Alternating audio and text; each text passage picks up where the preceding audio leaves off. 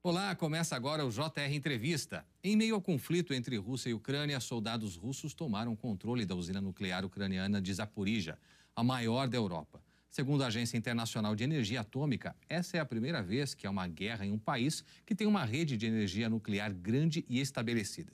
Aqui no Brasil, a Comissão Nacional de Energia Nuclear é responsável por todo o controle e supervisão do programa nuclear brasileiro.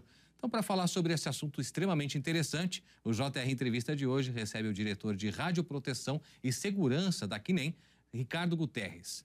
Doutor Ricardo, seja bem-vindo. Um prazer recebê-lo aqui no JR Entrevista. Prazer é meu, é sempre uma honra e uma oportunidade, um dever, é, poder divulgar a, a, o nosso trabalho na área nuclear, um trabalho para um setor tão relevante, é, que tem diversas aplicações e diversas implicações é, no país. E que atrai a curiosidade de muita gente, né? E acerca dessa, desse quesito de curiosidade, naturalmente o mundo todo se viu assustado com uh, essa tentativa de tomada de usinas nucleares, não só Chernobyl, mas essa de Zaporizhia lá na Ucrânia. A, a agência aqui, vocês têm feito contato permanente com a Agência Internacional de Energia Atômica para monitorar como é que está isso? Como é que tem sido esse contato e quais as preocupações principais? É, essa é uma questão bem interessante, né, que toca num ponto uh, que normalmente não é conhecido, não é divulgado, né? Mas a regulação uh, para a segurança na área nuclear, ela tem uma completa integração internacional. Isso por vários motivos, né? Não só por ela estar associada a, a, a aspectos de não proliferação, mas também pelas implicações que a segurança de um país pode ter em hum. outro. Né? Então, existe né, esse hub, que é a Agência Internacional de Energia Atômica, que contempla uma série de atividades, dentre elas o desenvolvimento de estándares de segurança. Também a, a promoção da tecnologia nuclear, e dentro desse, desse enfoque, né, dentro dessa agência, há um órgão dedicado à supervisão de emergências nucleares. Né? E esse órgão tem, atua é, em contato permanente com, os, com as autoridades reguladoras nacionais é, ao redor do mundo. Né? Então, nesse contexto, nós temos recebidos informes é, periódicos sobre a situação na Ucrânia. Né? Temos sido informados sobre o andamento da, da situação e acompanhamos o desenrolar do, do que está ocorrendo lá. Né? Agora, é, quais são os riscos de um ataque como esse a uma usina nuclear, principalmente essa que era considerada uma das maiores e das mais importantes do mundo? É, uh, bom, a, atacar uma usina nuclear é realmente algo inconcebível, né? Uma usina nuclear, ela possui um sistema de segurança baseado no conceito de defesa em profundidade, ou seja, ela tem uma série de barreiras de segurança e procedimentos que garantem é, um estándar, um nível de excelência na segurança da, da operação é, de uma usina como essa. Mas ela não é concebida para resistir a um ataque direto de forças armadas. Né? É, então, o que ocorreu lá é, foi que um prédio né, do sítio, um prédio onde não há sistemas críticos para a segurança, foi atacado diretamente, uma área de treinamento. Né? Isso não teve implicações diretas na segurança, mas houve um, um alerta geral a respeito do que poderia ocorrer ali, né? E, e de uma certa forma, é, imediatamente nós tivemos né, a informação de que, apesar da, de haver a, a, a, o julgo né, das tropas russas ali sobre o sítio, né, que a situação de segurança estava em condições mínimas é, dentro do, do aceitável. Né? É que quando se fala em, em, energia nuclear na Ucrânia, logo se lembra do acidente de Chernobyl, que certamente é uma marca histórica muito triste para o mundo todo. É, houve um risco ou há uma preocupação de que esse ataque a Zaporizhia fosse algo, um segundo Chernobyl, por exemplo? É, o bom, é uma situação muito particular, muito crítica, mas o que nós devemos enfatizar é que as usinas hoje em dia em operação na Ucrânia são completamente diferentes da planta de Chernobyl. Então, há aspectos de segurança que uh, diferem a situação uh, de maneira extrema. Né? A usina de Chernobyl ela não tinha uma contenção, como nós chamamos.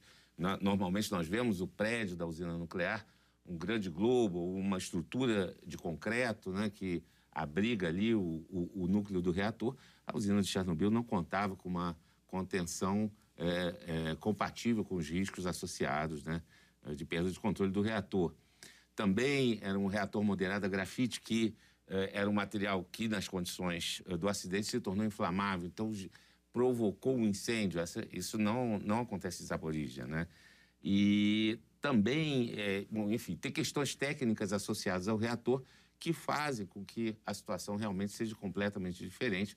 Não há a expectativa é, de que possa ocorrer uma situação é, conforme houve em Chernobyl, que de fato foi o pior acidente nuclear da história. Né? Muitas preocupações em relação a esse tipo de ataque, porque a gente sabe que também é, é, existem detalhes técnicos que fazem toda a diferença. Por exemplo, o que, que acontece se uma energia nuclear perder, uma usina nuclear perder energia? É, a, a usina nuclear, ela precisa, para os seus sistemas, ela produz energia, né, uma situação é, particular, mas ela está ligada ao grid de energia hum. e ela precisa de energia para manter em operação os seus sistemas de segurança, né?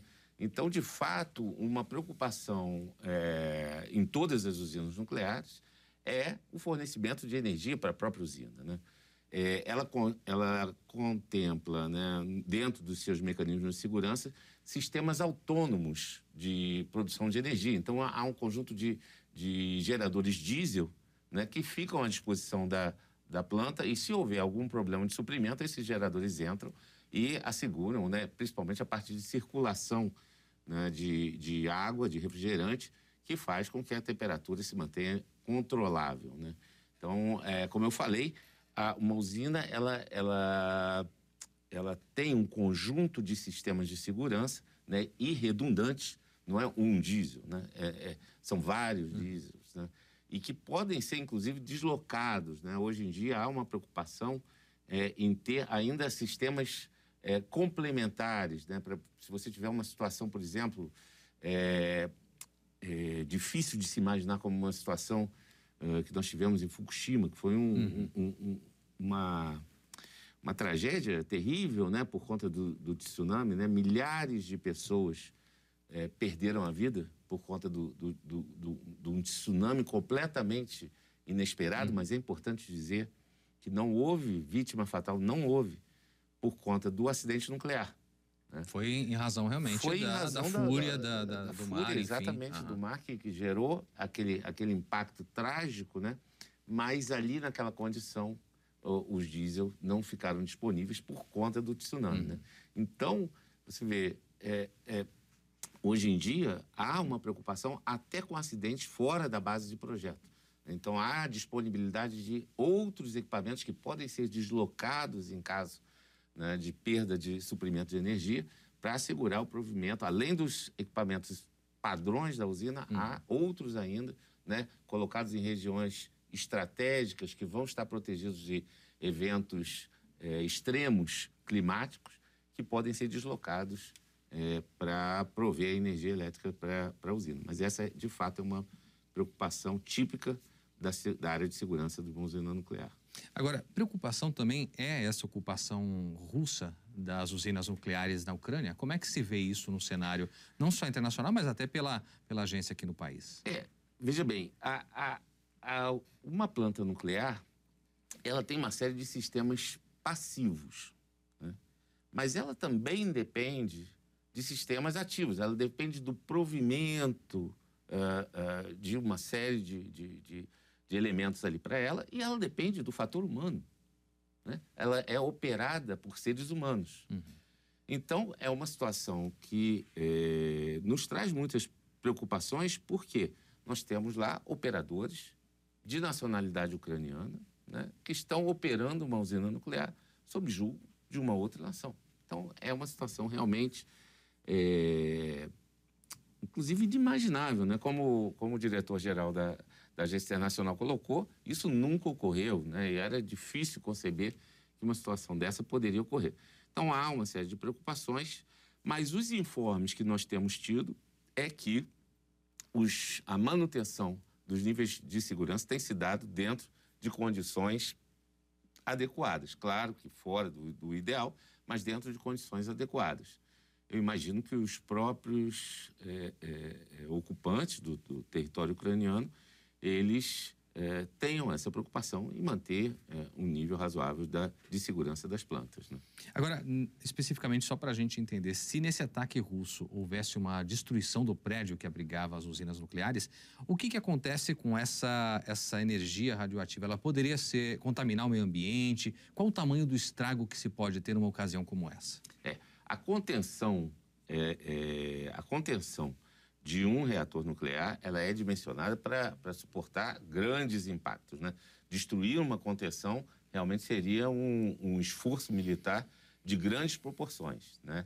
Mas, admitindo isso, fazendo esse exercício de imaginação, né, nós, de fato, teríamos a dispersão eh, de material nuclear na atmosfera, né? que foi o que ocorreu em, em Chernobyl. Né? Uhum. E, em certa maneira, de maneira muito mais contida, em Fukushima. Em Fukushima.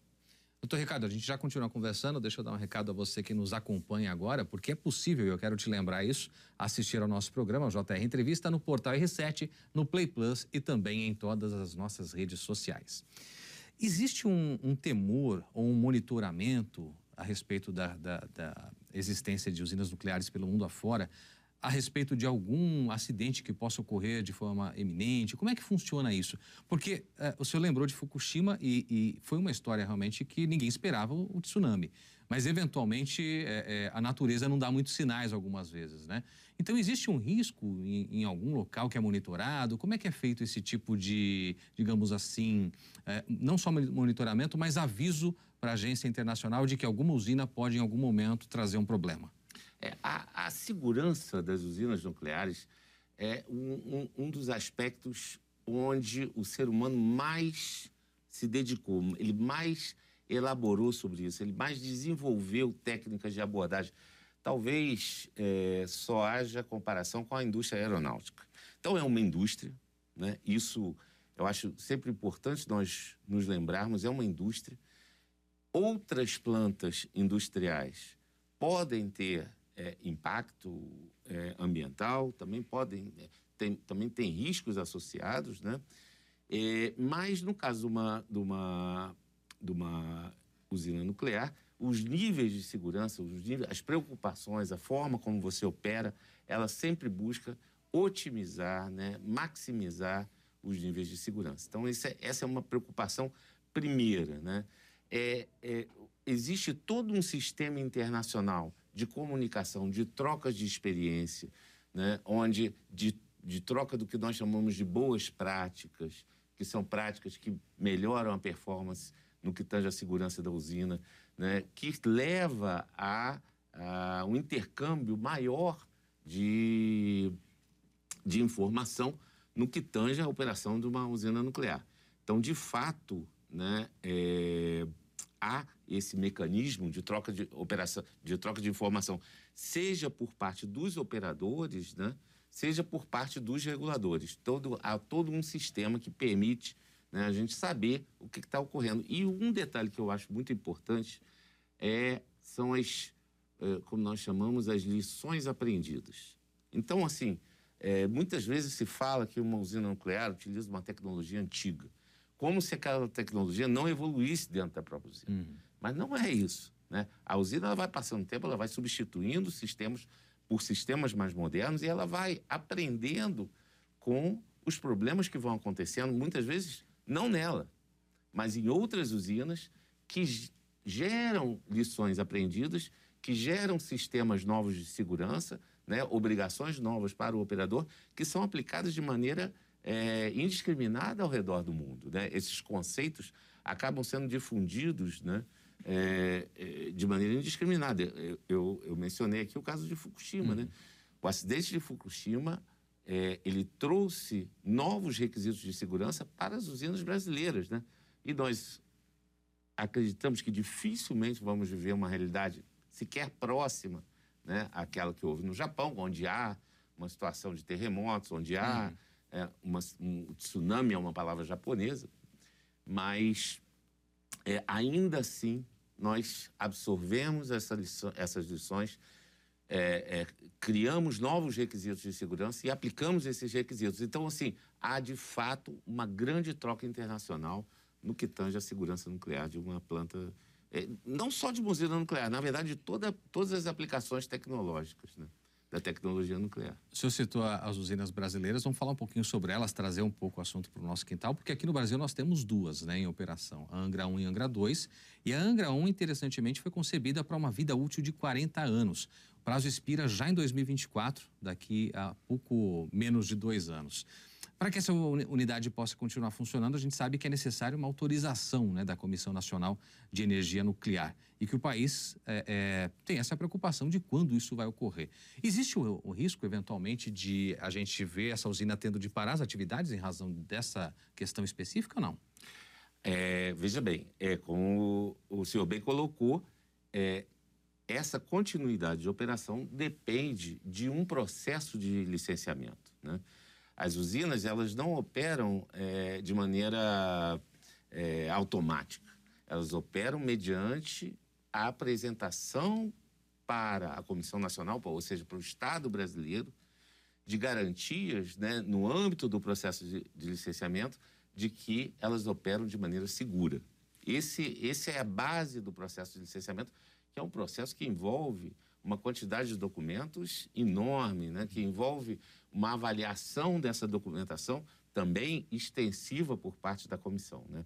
Então, o operador, que é a Eletronuclear, ela pleiteou, ele pleiteou junto à comissão uma extensão de vida é, da, da operação de Angra 1 e essa, operação, e essa extensão de vida está sob análise. Nós estamos avaliando se a, a apresentação dessa documentação nos dá um, garantias suficientes de que essa extensão de vida vai se dar de maneira segura. Né? Estamos nessa etapa da, da operação.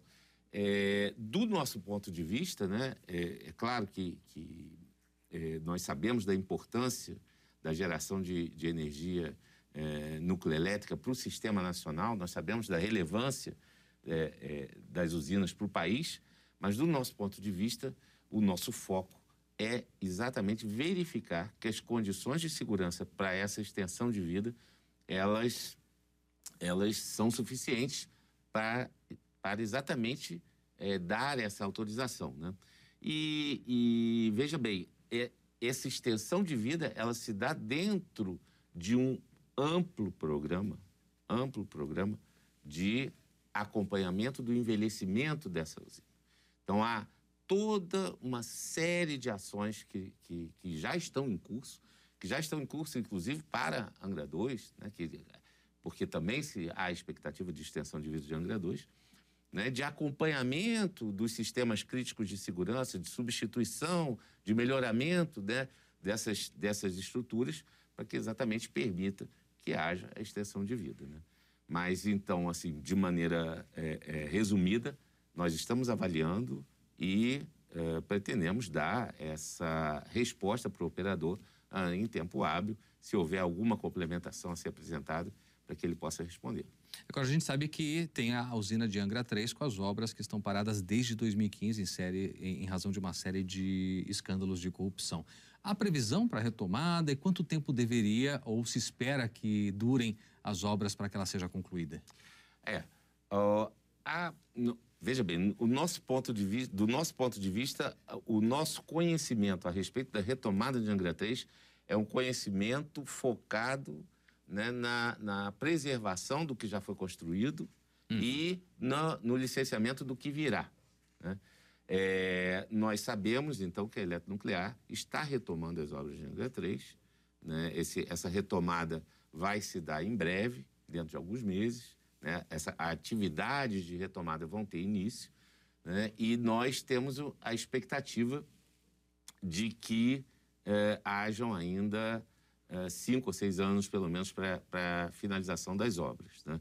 Esse processo de retomada não é um processo simples, não é como eh, subir tijolinhos que agora você parou e agora é só você voltar a, a colocar. Tem toda né? uma questão de segurança envolvida. Tem toda também, uma questão de segurança associada, né? tem toda uma questão de preservação e verificação da boa preservação do material que foi lá armazenado, da preservação das estruturas físicas que foram construídas.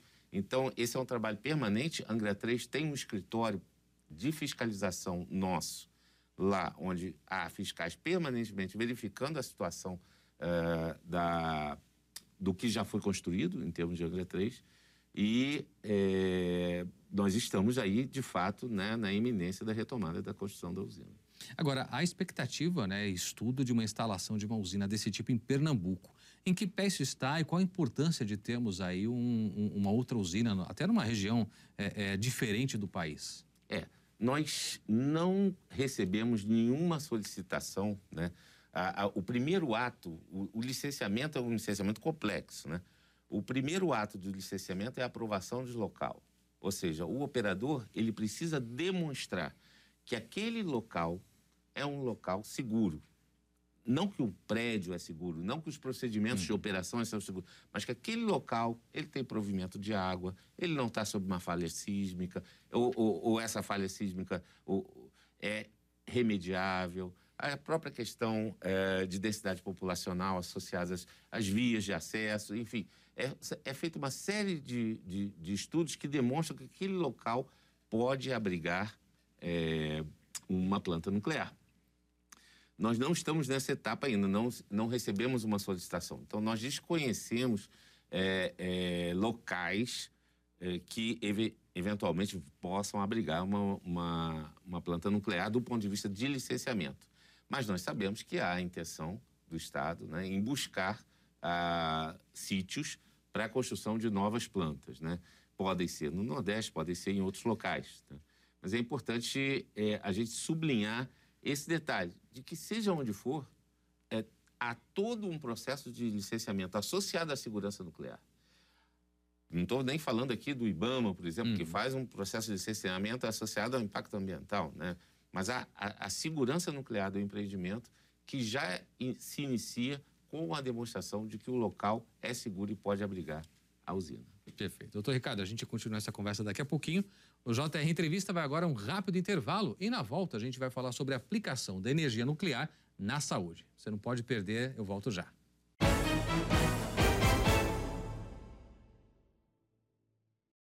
Já estamos de volta com o JR Entrevista e aqui com a gente hoje o diretor de Radioproteção e Segurança da Comissão Nacional de Energia Nuclear, Ricardo Guterres. A gente estava conversando um pouquinho sobre a expectativa, né? O governo é, pretende, tem o desejo de instalar uma, uma planta nuclear em Pernambuco, mas é, claro, a região, né, a área geográfica, tudo que tem a ver com, com geolocalização é o, é o mais importante para que seja algo viável. O que, que, é o ideal? Qual é o cenário ideal para que uma planta seja instalada? Olha, é, existem diversos aspectos que têm que ser considerados, né? A geologia tem que ser favorável, é, eventos extremos, né? A planta não pode estar submetida a eventos extremos de maneira sistemática, né? Então, uma área onde há é, é, sujeitas a esses eventos, né? Furacões, tufões, ela é uma área que tem que é, é, ser considerada, esses aspectos têm que ser considerados no momento de, de tomar decisão, claro, a, a, parte de terremotos, como nós mencionamos aqui, é, inundações também trazem risco para a planta. Mas é, eu diria que um dos principais requisitos é o provimento de água. Né? Uma usina nuclear ela precisa de água para manter a refrigeração do, do núcleo, do reator, e é, precisa estar associada a uma disponibilidade dessa água. É claro que se houver algum problema no fornecimento, ela desliga. Né? É, as, essas condições operacionais são bastante estritas, né? são há, há o que nós chamamos de especificações técnicas que fazem com que ela só opere dentro de situações de margens de segurança bastante amplas, né? Mas, uh, de maneira geral, então é associado essa questão do provimento de água, é, além desses outros aspectos que eu coloquei, e é, se evita né, a, a, construção de plantas em regiões densamente habitadas. Né? Então, também há essa, essa essa abordagem né, da questão da, da densidade habitacional da região. Né? Sendo que eh, isso para as plantas típicas. Né? Nós temos hoje uma, uma revolução chegando que são chamados os pequenos reatores. Né? São pequenos reatores que, que, que a indústria no mundo tem desenvolvido que vão restringir né, essa, essa preocupação com áreas. Se espera que elas restringam essa preocupação com com, com a questão é, de áreas consideradas e, com isso, até hajam vantagens. Né? Se espera que esses sistemas eles sejam muito mais seguros ainda do que nós temos hoje. Né? Agora, essa tecnologia toda impacta favoravelmente também a saúde das pessoas, né? Existem hoje os radiofármacos que são é, é, resultado de produção de energia nuclear e que são extremamente funcionais para inúmeros tratamentos. Como é que são produzidos? É, qual é o processo para que se chegue a esse tipo de medicamento? Existem diferentes tecnologias né, para a produção de, de radiofármacos, como nós é, chamamos. Né?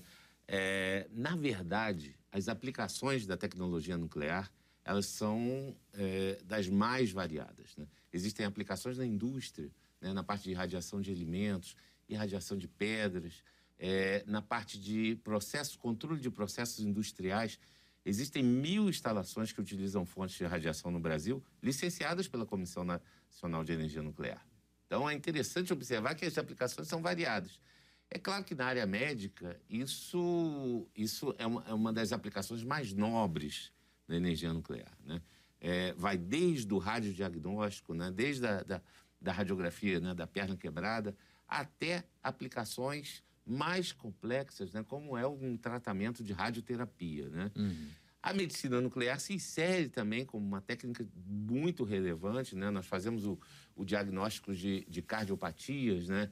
Utilizando radiofármacos que são injetados no, no nosso corpo né? E, e, e, permitem o acompanhamento fisiológico do, do órgão, né? não só o coração, mas também de outros órgãos, né? do cérebro também. Então, uh, mas voltando à sua questão especificamente, nós podemos produzir é, é, é, radioisótopos com aplicações na área médica em reatores nucleares ou através de equipamentos chamados ciclotrons, onde partículas são aceleradas a altas velocidades, bombardeiam um alvo e transformam esse alvo em um outro elemento químico radioativo que é associado a um fármaco, né? e ele aí se torna um radiofármaco e que permite o desenvolvimento desse tipo de, é, de tecnologia né? e de diagnóstico. Né? Também para terapia, os radiofármacos são utilizados, não só para diagnóstico, mas para terapia, câncer de tireoide, por exemplo, é amplamente enfrentado uhum. através do, do, uso do iodo 131. Né? E, então, de, existem diversas aplicações e muitas delas hoje são revolucionárias na área médica. Né? Existem, existem é, enfermidades oncológicas que hoje ganharam uma abordagem com uma expectativa de vida muito maior através do uso de novos radiofármacos que estão sendo é, introduzidos no país. E é interessante também observar que a Comissão Nacional de Energia Nuclear ela busca assegurar o uso seguro uhum. dessa, desse material em conjunto com o Sistema Nacional de Vigilância Sanitária. Então, há, há uma, aí uma dupla garantia, né? uma dupla regulação sobre a área que permite também a gente ter o conforto né, de saber que é, o uso da, das radiações na área médica se dá também de maneira muito segura. Né? Segura e, e, sem invasão, né? Que eu acho que hoje é o mais importante para a maioria das pessoas que não são expostas a procedimentos invasivos como grandes cirurgias, né? É, é a, dentro dessa abordagem, né, existe é, diversas perspectivas médicas que são colocadas, né? Uma delas é essa, é você evitar cirurgias desnecessárias. Né? Então, através de um determinado diagnóstico, você sabe distinguir, por exemplo, se uma determinada massa, se um determinado tumor é maligno ou não. Ele te dá essa informação, né? Você associa um, um tumor maligno, ele, ele é muito voraz por glicose, né? Então existem hoje radiofármacos que associam né, o material radioativo a, moléculas de glicose e que permitem marcar, né? Você consegue olhar na imagem e falar assim, ah, esse, esse, aqui há uma grande concentração desse material, então, esse tumor, infelizmente, ele é maligno, né? E aí justifica uma cirurgia, mas eventualmente não. Então, assim, de fato, há uma, um, um, ganho né, nesse, nesse aspecto, é, não só olhando o indivíduo, mas olhando o próprio sistema como um todo, porque há uma economia enorme de recursos ao você evitar uma cirurgia desnecessária, por exemplo. Né? Perfeito. Doutor Ricardo Guterres, muito obrigado por suas informações. Foram de grande esclarecimento e importância para a gente aqui no JR Entrevista. Foi um prazer. Eu que agradeço e estou sempre à disposição. Espero ter contribuído aí para melhorar o entendimento das informações da área nuclear. Com certeza. E obrigado a você também que esteve conosco por sua presença, sua companhia. O JR Entrevista de hoje fica por aqui. Eu quero te lembrar que é possível assisti-lo pelo Porta R7, no Play Plus e também nas redes sociais. Mais uma vez, obrigado pela companhia e até o próximo JR Entrevista.